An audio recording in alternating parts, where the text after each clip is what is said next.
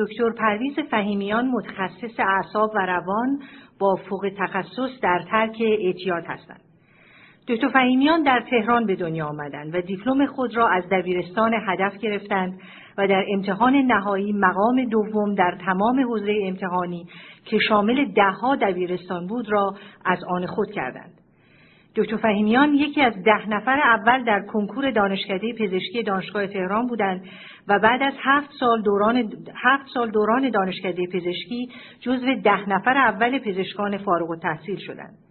ایشان ابتدا چهار سال به عنوان پزشک خانواده در تهران کار کردند و در جریان کار به رشته روانپزشکی بیشتر و بیشتر علاقمند شدند و نهایتا رشته روانپزشکی را در دانشگاه تهران شروع کردند و پس از اتمام این دوره با رتبه و مقام برجسته برد تخصصی اعصاب و روان را با موفقیت گذراندند. پس از قریب به نه سال روانپزشکی در ایران به آمریکا آمدند و مجددا یک دوره تخصصی روانپزشکی را در بیمارستان سیدر ساینای گذراندند. ایشان از معدود روانپزشکانی هستند که دوره روانپزشکی را دو مرتبه یک بار در ایران و سپس در آمریکا طی نمودند. دکتر فهیمیان از بیمارستان سیدر ساینای به عنوان پزشک ممتاز فارغ التحصیل شدند و نشان لیو ریگلر را برای دستاوردها و موفقیتهای اکادمیک خود دریافت کردند. دکتر فهیمیان برد تخصصی اعصاب و روان و برد تخصصی ترک اعتیاد را در امریکا گذراندند و در طول کار خود مدیریت مراکز مختلفی را عهدهدار بودند. از جمله ایشان رئیس آموزش رزیدنت های روانپزشکی سیدرز ساینای برای بیماران بستری بودند و تدریس این رزیدنت ها و همچنین دانشجویان پزشکی UCLA را به عهده داشتند. دکتر فهیمیان به دلیل excellence در تدریس و آموزش نشان Golden Apple بیمارستان سیدرز ساینای را از آن خود کردند. با سی سال، سی و سه سال آموزش، تدریس و طبابت در رشته روانپزشکی هم اکنون در بیورلی هیلز مشغول طبابت هستند و آماده پذیرایی از بیماران جدید می باشند.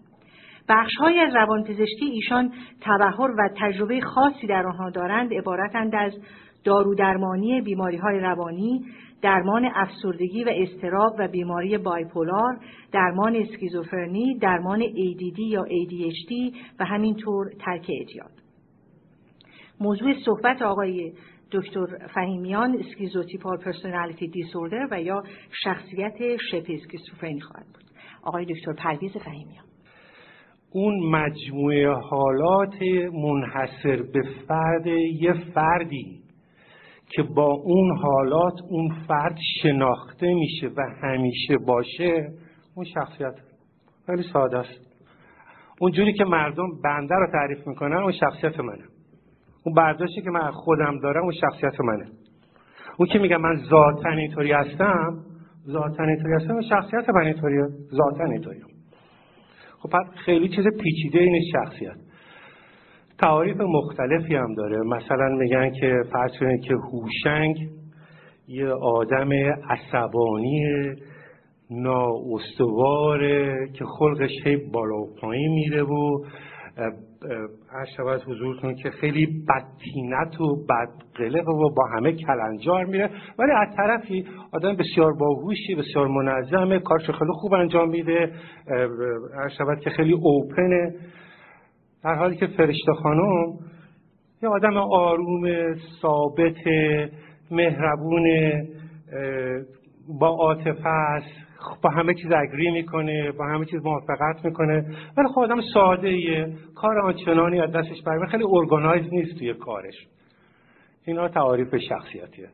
حالا اگه به شما بگن که اگر یه دیکشنری امریکایی رو نگاه کنید و ببینید که تا حالا چند تا صفت برای یک شخصیت ذکر شده تعجب می‌کنید. اگه من بهتون بگم که 18 هزار تا قریب 18 هزار تا صفت برای شخصیت ذکر شده که یه آقای به اسم آرپورت اینا رو اومد به 200 تا کلاس مختلف تقسیم کرد 18 هزار تا رو و داد به مردم که خودشون ارزیابی کنن ببینن جز کدوم یکی از این 200 تا اینقدر شخصیت متنوع هستن.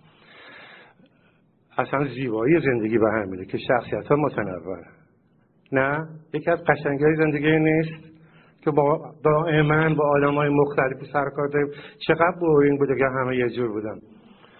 برحال این آقای روانشناس بعد از اینکه این داد به عده زیادی از مردم این انجام دادن پی به این برد که فقط پنج تا اختلال شخصیتی مهم در اختلال ببخشید. پنج تا صفت شخصیتی مهم هست و تمام مردم تو اون پنج تا جا می‌گیرن. و اسمش گذاشت five big dimensions. چهار پنج تا دیمنشن مختلف. چه چیزهای مختلف هستن که اومد براش از روی لغت انگلیسی نام اوشن رو گذاشت که اوش برای اوپننس نیسته. سیش برای کانشیشیس بودن نیسته. ایش برای اکستروورتد بودنه. ای اوشن برای اگریبل بودنه و انش برای هر شب حضور شما که نوراتیک بودنه. و جالب اینه که تقریبا تمام این صفات در زن و مرد وجود داره. و یه چیز خیلی مهم اینه که مطالعات نشون داده که فقط یه صفت اون اگریبل بودن به طور مشخصی در خانمها بیشتره. در هر کجای دنیا اینو تست کردن اگریبل بودن این صفت در خانمها بیشتره. به طور که 84 درصد خانمها رو صفت اگریبل بودن از آقایون بیشتر نمره میارن عجیب نیست؟ حالا عجیبتر از اون اینه که اکثر آقایون با اون 16 درصد ازدواج کردن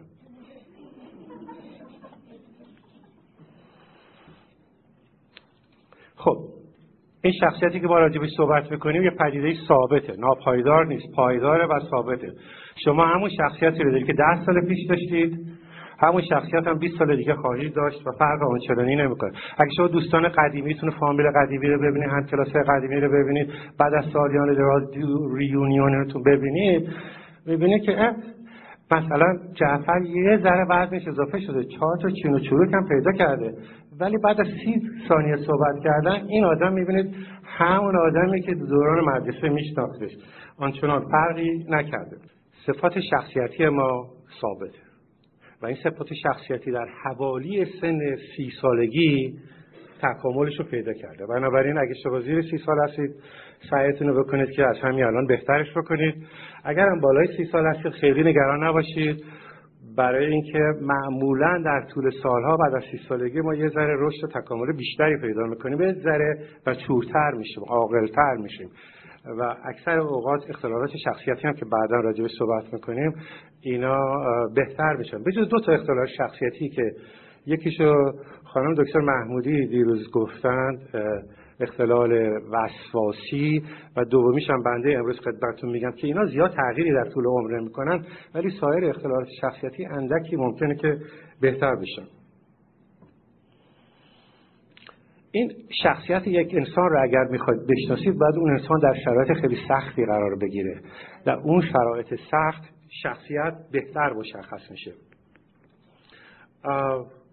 از قدیم یادتون هست می‌گفتن که اگه می‌خواید یکی رو بشناسی باش برید مسافرت. چون اون سفر که می‌کردید باش خب تو شرایط ناجور که قرار می‌گرفت بهتر میشناختینش. میگن اگه می‌خواید شخصیت یکی رو درست بشناسید بندازیش یه جایی که تجربه قبلی نداشته و نمی‌دونم چیکار کنم مثلا بنویسی یه آسانسوری که کار نمی‌کنه درش هم بسته است. اونجا که آدم گیر بکنه تو شخصیتش بیرون میاد. از آسانسور که صحبت کردم یادم اومد که یه آقای به من گفت یه دفعه یه خانم آقای توی آسانسور گیر کردن. در آسانسور قفل شده بود باز نمی‌شد تا اینکه آدم‌ها رو خبر کنن. اون خانم شروع کرد یواش یواش دگمه های پیرنش رو وار کردن. و یه خود با اشوه اون آقای گفت ببینم اگر من زنت بودم چه کار می‌کردی؟ آقا هم خونسرد کچه در گفت بپوش از سرما نخوری. برای شخصیت رو اگر می‌خواید بشناسید باید اون آدم رو در شرایط سخت قرار بدید. شخصیت انسان ها رو از نظر شخص از نظر اختلالاتی که ممکنه پیدا بکنن در کتاب های روانپزشکی به سه دسته تقسیم کردن. حتما براتون توضیح دادن. cluster A cluster B cluster C.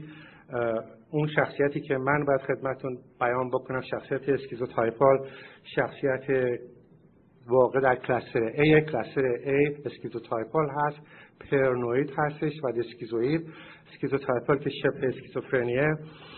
این سه شخصیت معمولا شخصیت بسیار آد و عجیب غریبی هستند و به همین در این ستاشون در یک گروه قرار دادن.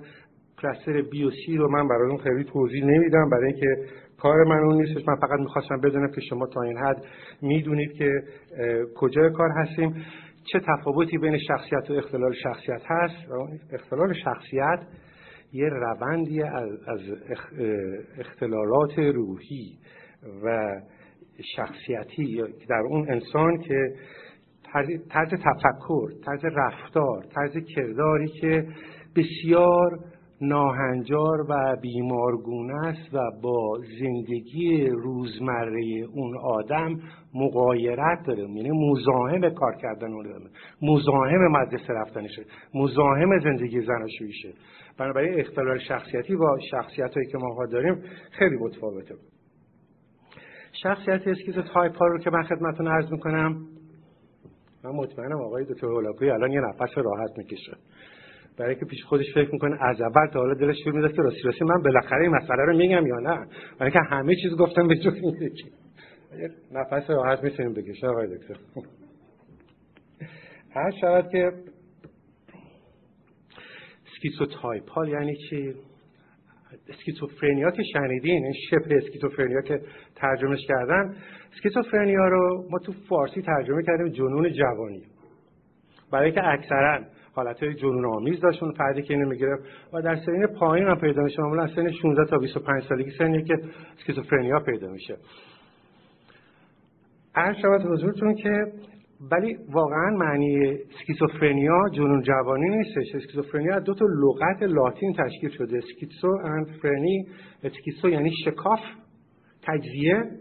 فرنی هم یعنی mind brain یعنی آدمی که فکرش و mind ش و brain ش تیکه تیکه شده.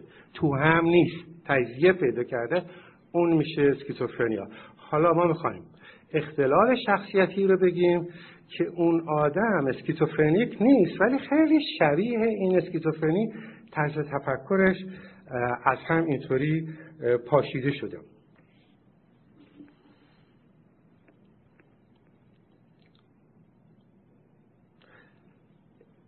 schizotypal personality پرسونالیتیه که شخصیه که در رابطه با زندگی اجتماعیش و در رابطه با دیگران. اختلالات شدید داره. قادر به برقراری رابطه نزدیک نیست. طرز تفکر عجیب غریب داره. افکارش صحبتاش رفتارش غیر و اینها باید به حدی باشه. این شرط لازم اختلالات شخصیتیه این اختلالات به حدی باشه که مزاحم کار کردن زندگی کردن درس خوندن اون آدم باشه. دخالت بکنه اینتروین بکنه اونا رو دچار مشکل بکنه. یادتون هست توی اینو من چیزی که الان می‌خوام بهتون بگم به استنباط خودم از این اختلال من فکر می‌کنم که اینجوری یه چیزی رو آدم از این اختلال برای همیشه یادش بمونه. توی آین زرتشتی اصیل ما ایرانی ها یادتون هست کردار نیک گفتار نیک پندار نیک؟ خب حالا همون اون رو برای اسکیسو تایپال در نظر بگیرید. کردار عجیب غریب گفتار عجیب غریب. پندار عجیب غریب. هیچ چیزی شبیه معمول نیستش. شخصیت اسکیسو تایپال. شخصیتی که برای تشخیصش احتیاج نداره شما روانشناس و روانپزشک باشید. اونقدر اون آدم ویرد و عاده که شما دفعه اول که بیبینیش وقتی می‌خونه به مثلا همسرتون این پسر یه جوری بود. یعنی اصلا مشخصه براتون که این آدم در رفتارهاش رفتارهای بیمارگونه است. خب. چه سری اختلالاتی با در این آدم می‌بینیم؟ من نه دسته اختلال برای شما میگم. از این نه دسته اختلالی که من براتون میگم که این افراد دارن اقلا برای تشخیصشون پنج دستش رو شما باید در این آدم ببینید.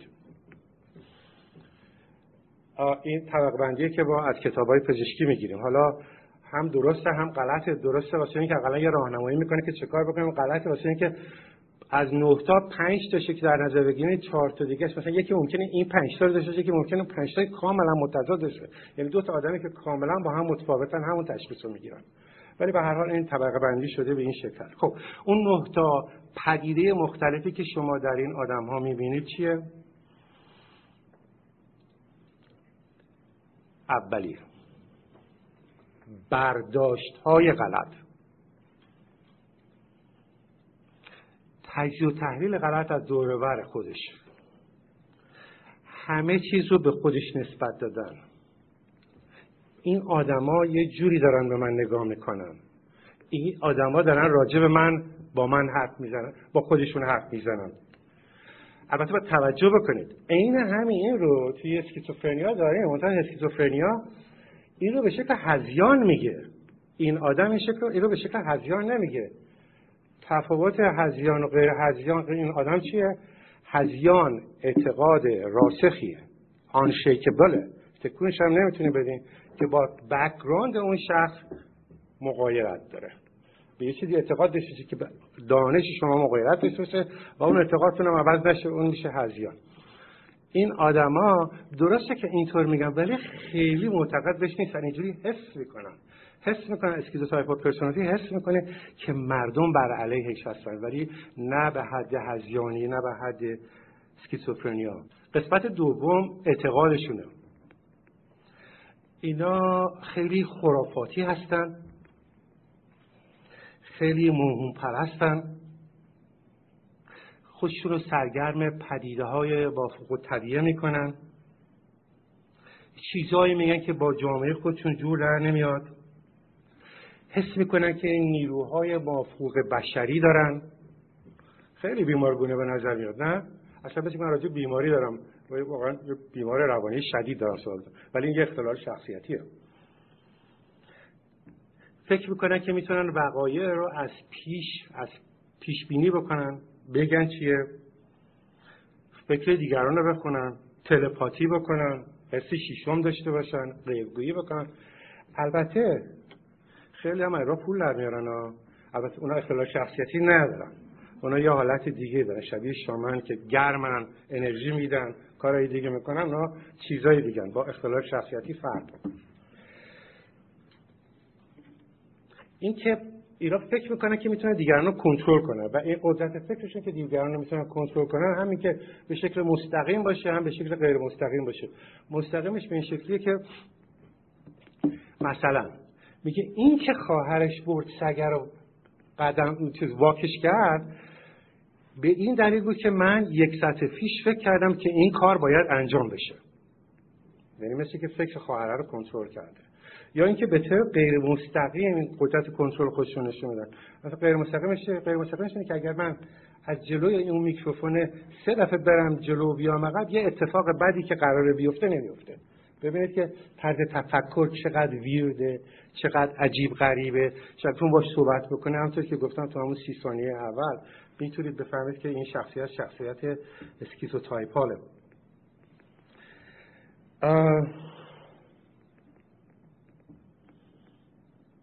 اختلال درک دارن. اختلال بعدی اختلال سوم.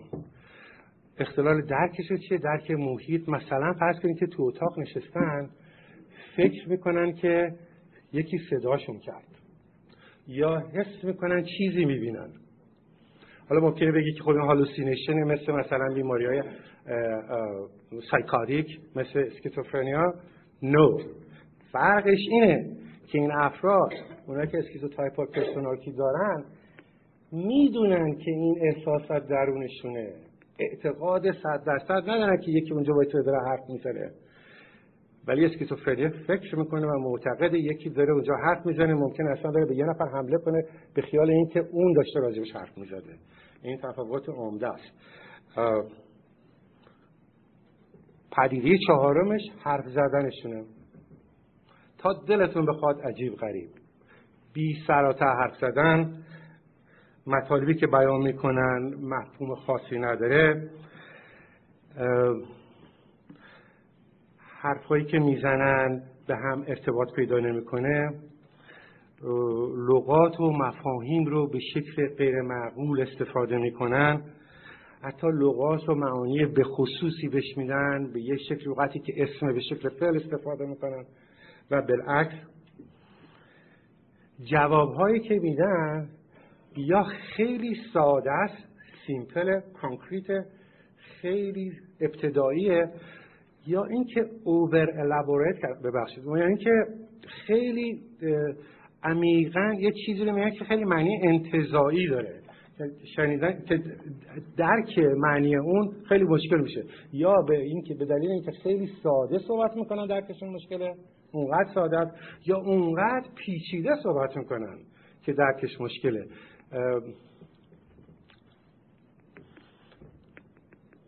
میگن که دو تا از این آدما یه مدتی بیمارستان بودن. بعد از اینکه درمان شدن مرخص شدن و بعد رفتن دوتایی با هم دیگه یه جا رو اجاره کردن.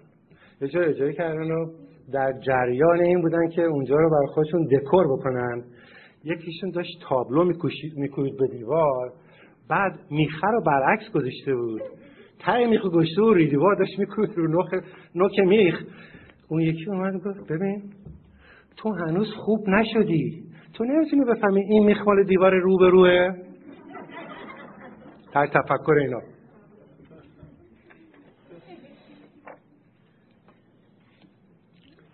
پنجمی مسئله بدگمانی سوء زن ساسپیشسنس. فکر می‌کنن که همه پشت سرشون می‌زنن. اون که کار می‌کنه فکر می‌کنه که همکاراش سر کار میرن پشت سرش با رئیسش صحبت می‌کنن. اون که مدرسه میره مثلا پسر 20 ساله که مدرسه میره میره آرت سکول یه دفعه فردش به پدر مادرش من دیگه نمی‌خوام برم اسکول من نمیرم من کلا چی شده؟ اون معلمه با من خوب نیست. کجا میره من می‌دونم. اون معلم با من خوب نیست. خیلی شبیه افراد پرانویدشون می‌کنم. مسئله شیشو مسئله احساسه. بسیار آدمای خشک بسیار آدمای محدود بسیار آدمای نامناسب و یه طوری هستن مثل که اصلا فلتن خلقی ندارن احساسی ندارن. صحبت کردن باشون لذتی نداره. کسی از نشست و برخواست با اونها لذتی نمی‌بره. تا اینجا شخصیت جالبی نبوده نه؟ بوده؟ حالا از این جالبترش لباس پوشیدنشون این مسئله بعدیه لباس پوشیدنشون طوریه که همونجوری اصلا لباس پوشیدنشون ببینی که باشون حرف بزنی میشناسینشون لباس های رنگایی که اصلا به هم نمی‌خوره گوشیات خیلی تنگ پاره لکهدار هر جوری که تصور بکنی یعنی اونقدر لباس ناجوره که جلب توجه می‌کنه. یعنی آدمی که میارنش مطبه بنده مشخصه که این آدم اینجوری که مطبه دکتر نبره. یا که اگر مثلا این بچه رو ببرنش یک مهمونی یا یک یا اون آدم جوونی به یه مهمونی یا یه مراسم ختمی لباسی که میپوشه مناسب اونجا نیست. نه لباس مناسب اونجاست نه اینکه به خودش می‌رسه نه که آراستت به ظاهر خودش می‌رسه. یه دفعه یه خانم سکرتری آقای روانپزشکی با عجله میره پیش روانپزشکی میگه آقای دکتر آقای دکتر. کمک. دکتر میگه چی شده؟ میگه که یه آقای اومده اینجا نوبت خوبش نوبت بده. نه میگه که باید با شما صحبت کنم. خب با من چه صحبت میگه که آخه نمی‌دونی آقای خیلی عجیب غریبه. میگه چجوری عجیب غریبه؟ میگه یه آقای اومده اینجا تو تا انتظار نشته که یه نصف هندونه رو گذاشته رو سرش. یه پوست خیار هم گذاشته اینجا. دو تا گیلاس هم به گوشش آویزون کرده. بعد پاپیون زده کت فراک پوشته با یه شلوار کوتاه با صندل. اومده اینجا میگه من شراب دکترم میگه خیلی خب بگو بیاد. تا میاد تو دکتر تعجب می‌کنه یه نگاهی بهم می‌کنه. میگه ببخشید آقا چه کار می‌تونم براتون بکنم؟ مردم با حالت خیلی راحت میگه هیچی من خودم کار ندارم. من اومدم برای برادرم نوبت بگیرم. خب اینا لباس پوشیدنشه. یادتون باشه که لباس پوشیدنشون خیلی ویرده. رابطه با دیگران. نمی‌تونن با کسی رابطه داشته باشن عملا شکایت می‌کنن که من دلم می‌خواد با دیگران باشم ولی اینطوری نیستش. نمی‌تونن با کسی باشن نمی‌تونن با کسی کنار بیان. معمولا دوست ندارن. اگرم دارن یه دونه حد اکثر یا دو تا. مهمترین کسایی که توی خانواده دور برشون هستن افراد خانوادهشون هستن. و آخریش آخرین پدیده از این نه تا پدیده ای که شما باید پنج تا پدیدهش رو در این تیپ شخصیتی ببینید که بپذیرید که این آدم شخصیت schizotypal داره. اون آخری هستش. اضطراب در روابط اجتماعی. به شدت اینها مضطرب هستن. اضطرابشون خیلی زیاده. وقتی که اون افرادی که دور برشون هستن نشناسن. و جالب اینه که بیشتر که با اون افراد میمونن این برعکس شخصیت اوایدنته که آقای دکتر غالاقی بعدا خواهند گفت. اون شخصیت اوایدنت اشکار رو در خودش می‌بینه و وقتی که با دیگران باشی یواش یواش آروم می‌گیره. این شخصیت اشکال رو در دیگران می‌بینه. هر چی بیششون میمونه استرابش بیشتر میشه. به طوری که از تو مهمونی شام نخورده می‌ذاره میره دیگه. اونجا نمی‌تونه طاقت بیاره. اون آقای یا خانمی که یه همچین شخصیتی رو داره.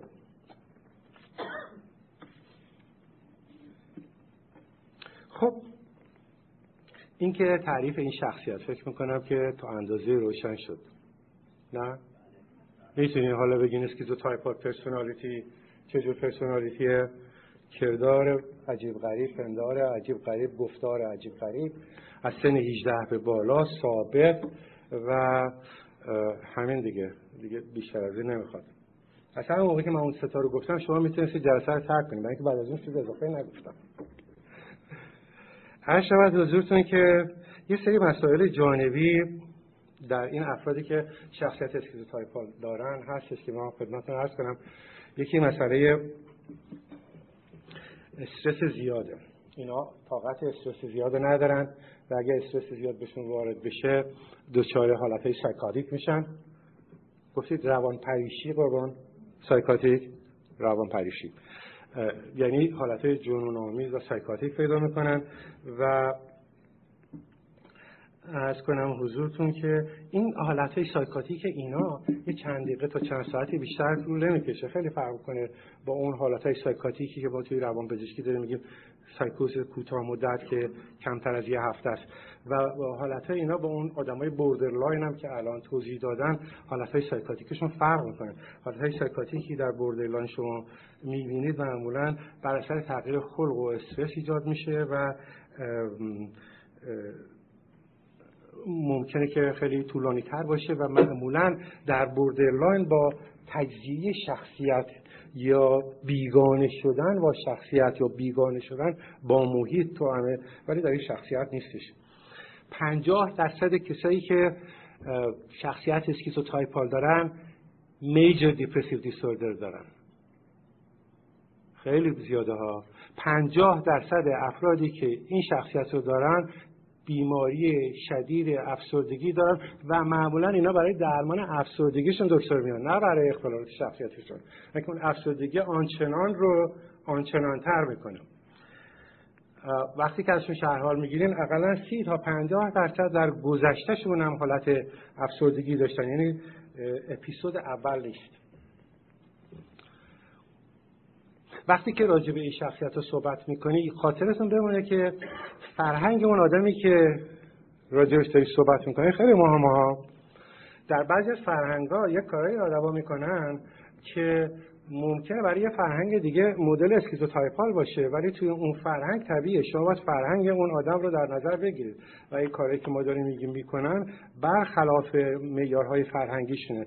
مثلا توی یه فرهنگی چشم زدن و اعتقاد به وجود بعد از مرگ و یا تخم مرغ شکستن و یا همچی چیزایی وجود داره اگه یه کسی اومد به این چیزا اعتقاد داشت به چشم زدن اینا تو اون فرهنگ اعتقاد داشت نمی‌تونیم بذاریش به حساب شخصیت اسکیزو تایپال و شبه اسکیزوید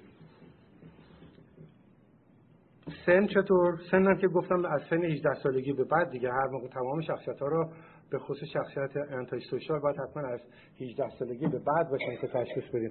البته در بچگی یه trait های هستش که شما می‌تونید بفهمید که این بچه داره میره طرف شخصیت schizotypal به خصوص اینکه این پدیده پدیده ژنتیکه و همون از پدیده ژنتیکه که schizophrenia هستش یعنی و همون شکل منتقل میشه به خانواده. بچه هایی که بعدا شخصیت schizotypal پیدا می‌کنن بچه هایی هستن خیلی انزوا طلب. خیلی روابط محدودی دارن با همکلاسای خودشون رفت آمد نمی‌کنن.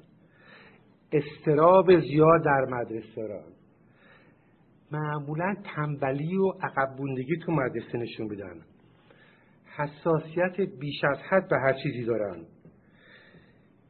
شیوه فکر کردنشون عجیب غریب. اصلا بچه های عادی هستن و بچه های دیگه اینا رو دست میندازن باشون شوخی می‌کنن بهشون میخندن. از نظر جنس چطور تفاوتی در جنس هست؟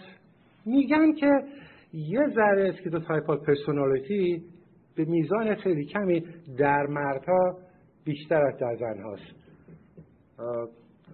شیوعش چقدر کسی می‌تونه حدس بزنه؟ هر کی گفت شیوع هایپرتنشن فشار خون. در جامعه چقدر no 7.5 something like that. همه افراد جامعه که در نظر بگیرید. حالا شیوع شخصیت شبه اسکیزوفرنی چقدر 3 تا 5 درصد. اگه ما 100 نفر اینجا نشسته بودیم سه نفرمون حتما این شخصیت رو یعنی به طور random اگر حساب بکنید. خود اسکیزوفرنی severe یش چقدر؟ یه درصد تقریبا. bipolar چقدر؟ یه درصد. depression چقدر؟ major depression تو خانوما 20 درصد. wow. آقایون حدود ده درصد. پس پیدا کنید آدم سالم رو. حالا بقیه رو من نگفتم تازه. علت این بیماری چیه؟ خدمتتون عرض کردم که بیشتر علت ژنتیک داره. همون پدیده های ژنتیکی که در schizophrenia ما پیدا کردیم در این پیدا می‌کنیم. در افرادی که توی خانوادهشون schizophrenic patient وجود داره مریض schizophrenic وجود داره این شخصیت به فراوانی دیده میشه. و بالعکس در خانواده هایی که این شخصیت توشون فراوونه افراد schizophrenic هم زیاد هستند این بیماری رو با چی باید تشخیص افتراقی داد از چه بیماریهایی باید جدا کرد از چه اختلالاتی باید جدا کرد و همون اختلالات تقریبا گروه خودش اول همون گروه A eccentric odd عجیب غریب که پرنوید بود و schizoid بود. تفاوت پرنوید و schizoid با این schizotypal اینه که در این بیماری تنها بیماری تنها اختلال شخصیتیه که شما اختلالات کاگنیتیو دارید اختلالات طرز تفکر دارید. در اونا اینو ندارید. یه آیدیایی داره که ممکنه بر علیهش باشه ولی طرز تفکرش رشناله. خب با شخصیت دوری گزین یا اوایدنت خدمتتون عرض کردم که جفتشون استراب دارن ولی اوایدنت استرابش یواش یواش از بین میره. با شخصیت نارسیسیستیک یا خودشیفته که آقای دکتر خدمتتون خواهم گفت هفته دیگه خودشیفته هم کناریگیری می‌کنن از مردم. ولی کناریگیری اونا علتش یه چیز دیگه است. کناریگیری خودشیفته اینه که نکنه دستش رو بشه کم چون آدم مهمی نیستش. اون به اون دلیل کناری گیری می‌کنه. نه به دلیلی که مردم باش بدن و یا نه به دلیلی که استراب و تشویش داره. و با بایپولار با شخصیت ناپایداری که خانم دکترها برامون گفتن. یا هم ساری حالا بوردرلاین گفتیم. شخصیت ها و اختلالات شخصیتی رو معمولا در نه معمولا. فکر می‌کنم که در سال 1980 بود که در اون کتاب معروف آمار و چیز تشخیص های پزشکی روان پزشکی نوشتن که DSM-3 بود. از اون به بعد باور بکنید یا نه اگر هر تحقیقی روی اختلالات شخصیتی شده فقط روی borderline بوده. یعنی 98 درصد تحقیقاتی که ما داشتیم روی borderline بوده دو درصد دیگرش روی بقیه شخصیت که borderline زن عقلی بود اونا سیغه‌ای بودن خب از نظر تشخیص چه کار می‌کنیم؟ یه چیزایی هستش که من خدمتتون عرض می‌کنم اینا فقط از جنبه علمیش رو بدونید. من خدمتتون عرض می‌کنم اینا بیشتر جنبه research داره. ما هنوز توی, توی کلینیک این کارا رو نمی‌کنیم. تصور نکنید که اگه یه آدم schizotypal ی فردا بیاد office من من این آزمایش رو براش می‌کنم. دسترسی به هیچ کدوم این آزمایش های خونی و اینا که الان میگم نداریم. some neuroimaging حالا توضیح میدم اونا رو. بعضی از اونها رو می‌کنیم ولی این آزمایش خونی فقط جنبه research داره. فقط از این نظر بهتون میگم که یه امیدی به این داشته باشید که شاید هم یه روزی هم همونطور که فروید گفت برای تمام این بیماری های روحی یه دلیل ارگانیکی پیدا بشه و ما بهتر بتونیم اونا رو درمان بکنیم. از نظر نقطه نظر آزمایشگاهی توی پلاکت های ما یه چیزی به اسم monoamine هستش. monoamine های پلاکت ها در schizotypal personality و schizophrenia پایین میان. amine oxidase ها در پلاسما پایین میان. من نمی‌دونم ترجمه اینا چیه. منو ببخشید. galvanic skin response تغییر غیر طبیعی داره در در schizophrenia. در این بیماری هم همونو داره. یک ماده به اسم homovanillic acid در مایع نخاع و در سرم که در هم schizophrenia هم در schizotypal personality مقدار homovanillic acid زیاد میشه.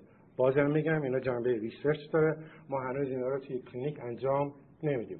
ولی یه مقدار از عکس برداری ها رو توی کلینیک انجام میدیم. عکس برداری که شما همتون بهش آگاهی دارید و احتیاج به توضیح نداره یه چیزی مثلا سی تی اسکن یا MRI توجه به این بفرمایید که سی تی اسکن و امارای ساختمان مغز رو نشون میده نه عمل مغز رو. باید آزمایشهایی باشه که ما عمل مغز رو توش ببینیم.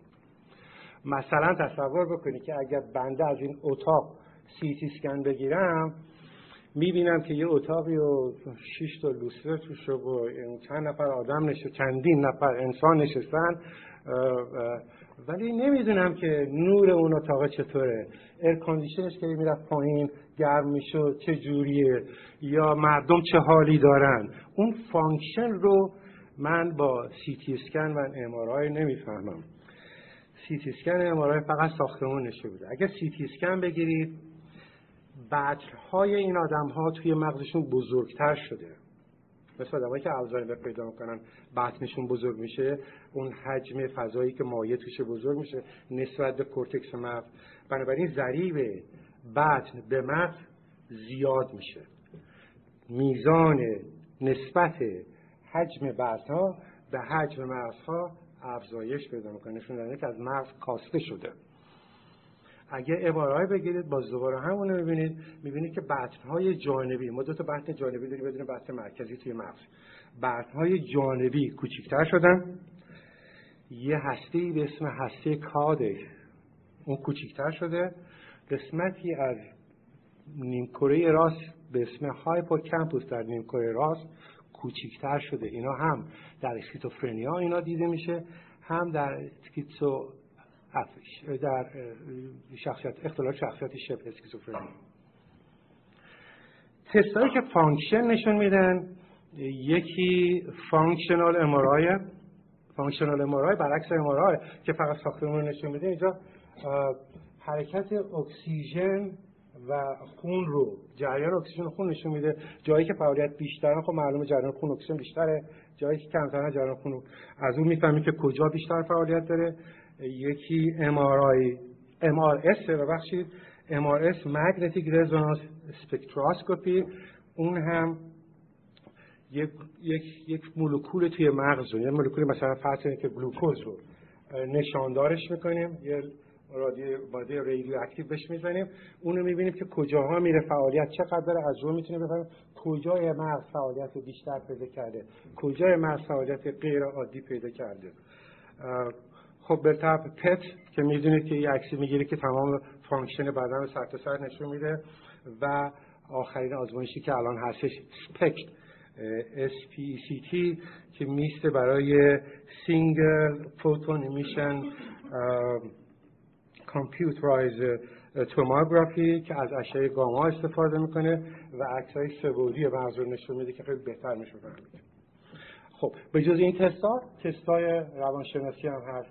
تست شخصیتی روانشناسی معروف ترینش که حتما بلدید همه می‌دونن. MMPI حتما برای توضیح دادن که شخصیت تست شخصیتی دانشگاه مینوزوتا درستش کرد. در سال به نظر 940 بود و بعد در 980 ریوای شد. مینوزوتا که MMPI دو درست شد. و بعد یه تستی هست که روانشناس سوئیسی به اسم آقای دکتر روشاخ درست کردن. اومد دید که بچه های بازی دارن به اسم بلاتو که لکه های رنگ رو می‌ذارن هر کسی راجع به لکه رنگ حرف می‌زنه. این اومد از خودش تست روشاک رو درست کرد که ده تا کارت به شما میدن.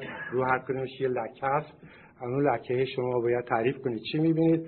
با اون تعریف شما خودتون رو پروژکت می‌کنید. خودتون رو نشون چیزی که تو کله شماست. میاد بیرون و بهش میگن تست پروژکشن صحیح و غلط نداره. همش درسته. بریم سر درمان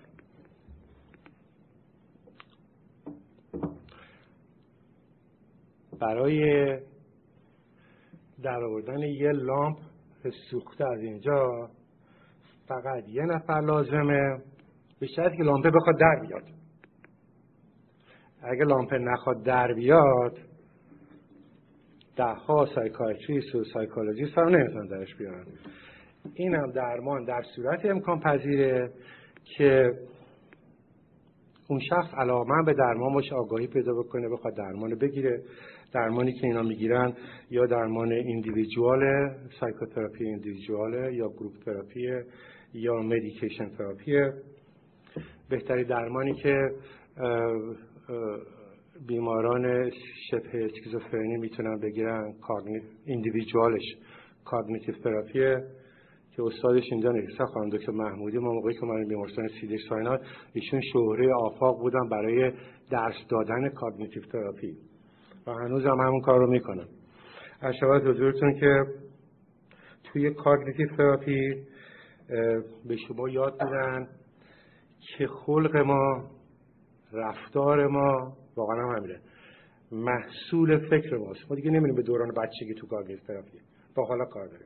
میگیم این خلقی که ما داریم رفتاری که ما داریم محصول فکر ماست ما یه چیزی می‌بینیم اون چیزی رو که می‌بینیم یه جوری تفسیرش بکنیم automatically یه جوری فکر می‌کنیم. automatic thought حالا اگر ما positive هستیم positive می‌بینیم منفی هستیم منفی می‌بینیم. بنابراین یه stimulus هست ما یه چیزی می‌بینیم. عرض شود حضورتون automatic thought با یه response میده.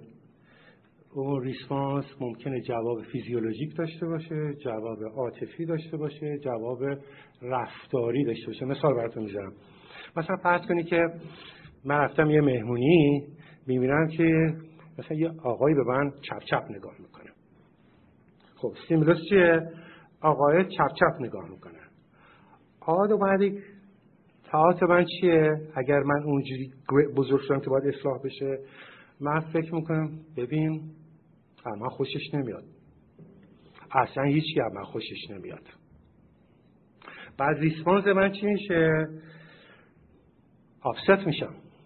ناراحت میشم. بعد یه جوری واکنش نشون میدم. یا واکنش فیزیولوژیک نشون میدم.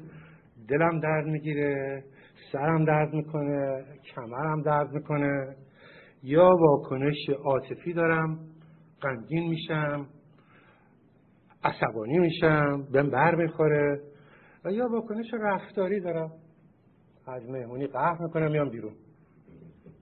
درست؟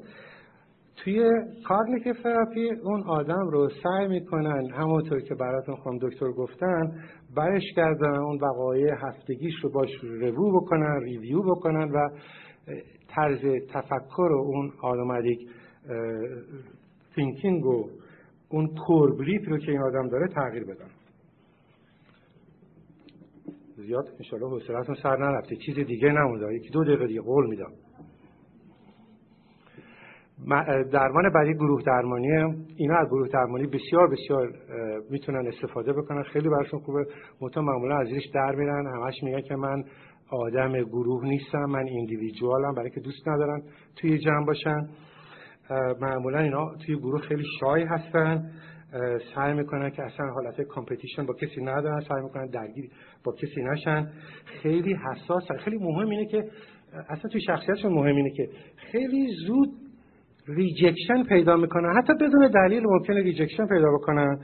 و بعد بیان هم نمی‌کنن rejection شون که شما بفهمونید که اینا rejection پیدا کردن. یعنی حس می‌کنن که دیگران ریجکتشون کردن. توی گروه درمانی کسی که با اینا گروه درمانی کار می‌کنه باید که کاری بکنه که اینا اینوال بشن. گروه درمانی اینا به شکلی نیست که بیشینه یه لیدر و بقیه راجع هر چی می‌خوان صحبت کنن. کسی که این جور شخصیت ها رو توی گروهشون دارن باید دونه دونه دور اتاق برن از یکی که اونها صحبت بپرسن سوال کنن تو چطوری؟ تو چی فکر می‌کنی؟ و همینطور تا بهتر بتونن خودشون رو بیان بکنن.